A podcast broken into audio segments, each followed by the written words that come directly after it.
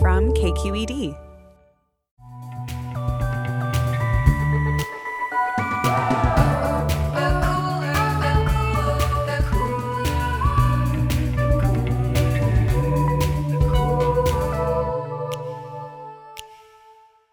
Hey everyone, I'm Emmanuel, I'm Carly. And I'm Jamidra. and we're the hosts of The Cooler. your weekly dose of pop culture commentary.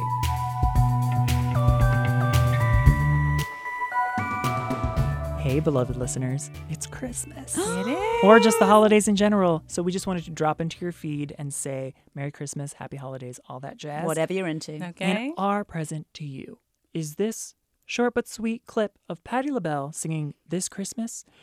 But the problem is. Oh, Patti. she forgot all the lyrics and her backup singers weren't present and she narrates those things while singing and it is the greatest thing that'll happen to you probably today We've all been there. saying this is how a jesus diva was does born It. and Patti LaBelle did this they're kind of on the same footing i would say equivalent, yeah. so take it away Patti